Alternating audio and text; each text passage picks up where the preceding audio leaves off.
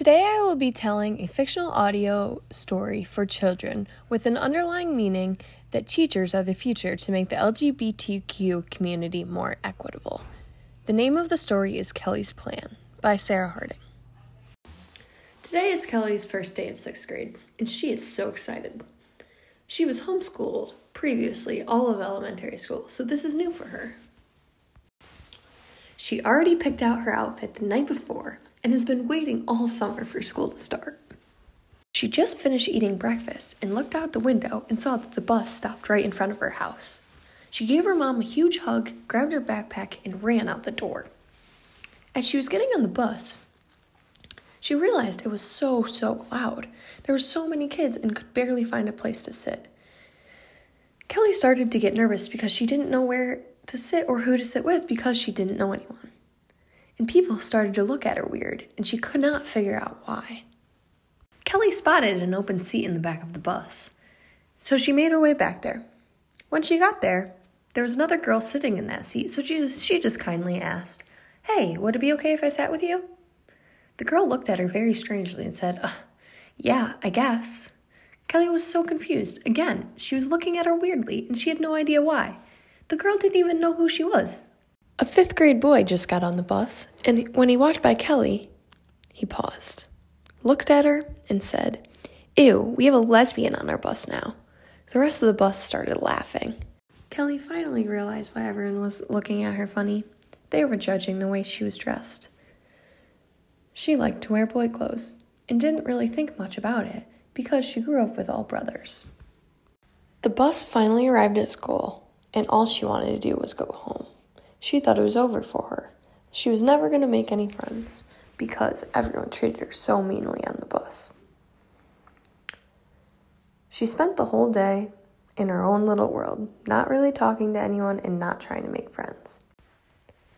Her day felt like it lasted forever. She finally had one more period left in the day, and it was English with Mr. Smith. When she walked in, he was full of energy. Mr. Smith was this tall, handsome, muscular man, and lots of the students had a crush on him. He made her laugh all class and forget about the terrible day she was having. At the end of class, the bell rang, and as Kelly was walking out, she felt a tap on her shoulder. It was Mr. Smith. Hi, Kelly. As you know, I'm Mr. Smith, and I'm so excited to have you in class. At the beginning of class, you seemed a bit upset today. And I just want to let you know if you ever want to talk, you know where my room is. Thanks, Mr. Smith. I'll keep that in mind, Kelly said, and walked out the door. The last thing she wanted to do was talk to a random teacher she barely knew about kids calling her a lesbian on the bus. When she got home from school, she told her mom that she did not want to go back, but her mother told her that it was important for her to give it another chance. So she did, but this time had her mom drive her to school. It was fifth period now, and she was standing in the lunch line waiting for her food. The people in front of her were talking about how much they loved Mr. Smith and how he was their favorite teacher and their and his class was the absolute best. She completely agreed. It was the end of the day now, and time for Mr. Smith's class. As Kelly was walking into his room, she saw on the board that it said, Let's get to know each other better. The class started to begin, and Mr. Smith says, Today we are going to be going around the room and saying one fact about ourselves. I will go first, he says. My fun fact is that I'm gay, and here is a picture of me and my husband. Kelly looked around the room and noticed that her classmates weren't bothered by hearing that Mr. Smith was gay. He was someone they admired. But this upset her because people made assumptions about her on the bus about being a lesbian prior to her even being sure that that was true. Her frustration started to build up, and by the time it got to her to say her fun fact, she took a deep breath and just goes, I don't know what sex I like, and it doesn't matter either. The class looked at her in shock. Class was coming to a close, and Kelly decided to stay after to talk to Mr. Smith. She says, Mr. Smith, did you know that you're my favorite teacher? You make me feel so comfortable with who I am, and I want more teachers like you. Mr. Smith responds and says, Okay, Kelly, I have an idea for the both of us. How about we come up with some ideas to make our school more LGBTQ friendly? Mr. Smith, I love that idea, Kelly said.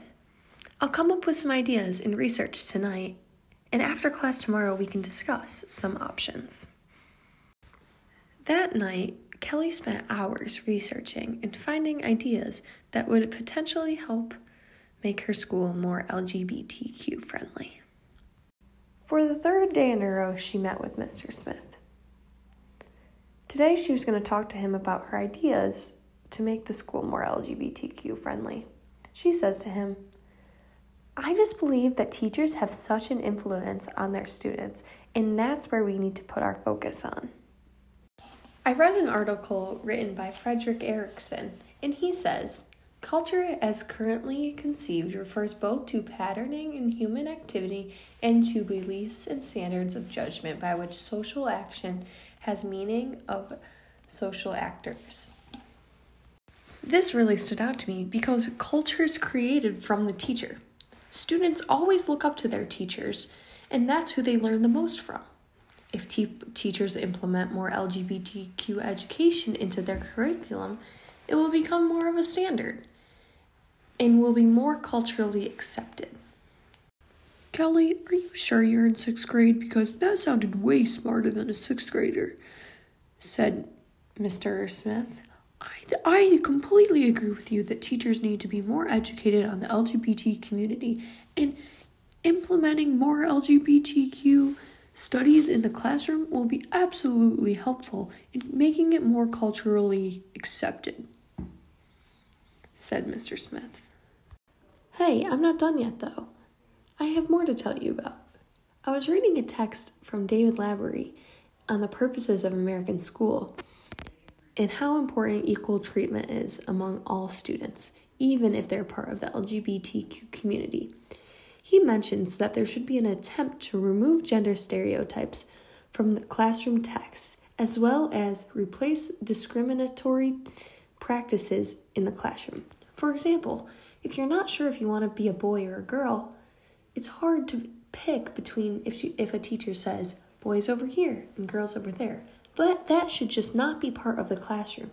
And that can be decided by the teacher, and the teacher has such an influence on that. Mr. Smith interrupts and says, You know, I really do enjoy all my colleagues. I don't think that they purposefully try to, to offend the LGBTQ community, but sometimes we naturally do it instinctively. For example, if we see someone with long hair and in a skirt, we automatically think they're a girl when maybe they aren't. Educating teachers and making them aware of all the LGBTQ community would be a great place to start. I completely agree, Kelly said. I also read another article written by Jill Hermann-Wilmarth and Caitlin Ryan, and it said 52% of the LGBTQ students in schools with an inclusive curriculum said their peers were accepting of the LGBTQ people, compared with 39.6% of those without an inclusive curriculum. Mr. Smith, that statistic is just crazy. If there's a inclusive curriculum, people are way more accepting of LGBTQ people. Why wouldn't we include it in our curriculum? Kelly, I'm not exactly sure why we wouldn't. Some people just aren't accepting of the LGBTQ community, but we need to do our best to change that. You know, after reading all these texts, I realized that this is not going to be an easy job, but our goal is to make a difference in our school. So I thought it'd be a good idea to create a program to educate teachers on the LGBTQ community as well as have every teacher have a unit that they educate their students on what they learned in the program. Mr. Smith loved the idea and said to Kelly, Kelly, I love this idea. We should create a proposal and go to the principal and give her this idea. They gave the principal the proposal and explained why they believed that incorporating this into their school would be so important and beneficial. The principal completely agreed and made this program mandatory for the following school year. The end.